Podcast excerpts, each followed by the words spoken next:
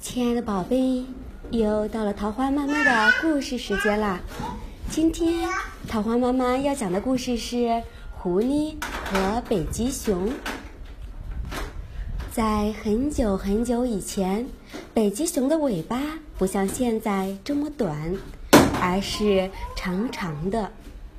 当北极熊在冰上行走的时候，长长的尾巴拖在身后。就像那洁白的婚纱，十分漂亮。狐狸一直很嫉妒北极熊的尾巴，他常想：如果没有北极熊，那么世界上就属我的尾巴最美了。这年冬天很冷，河面都结了冰。狐狸看见北极熊走过来，他想到了一个坏主意。哦，又钓上来一条大鱼，好香啊！哎，又吃完了。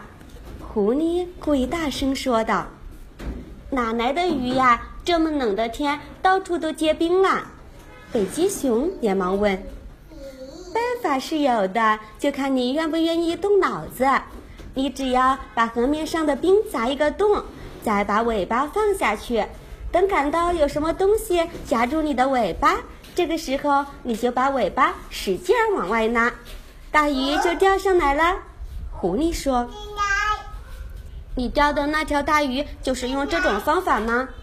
北极熊听了，半信半疑的问：“当然是啦！你看我的肚子吃的圆圆的。”狐狸故意鼓胀着肚子，咂咂嘴巴。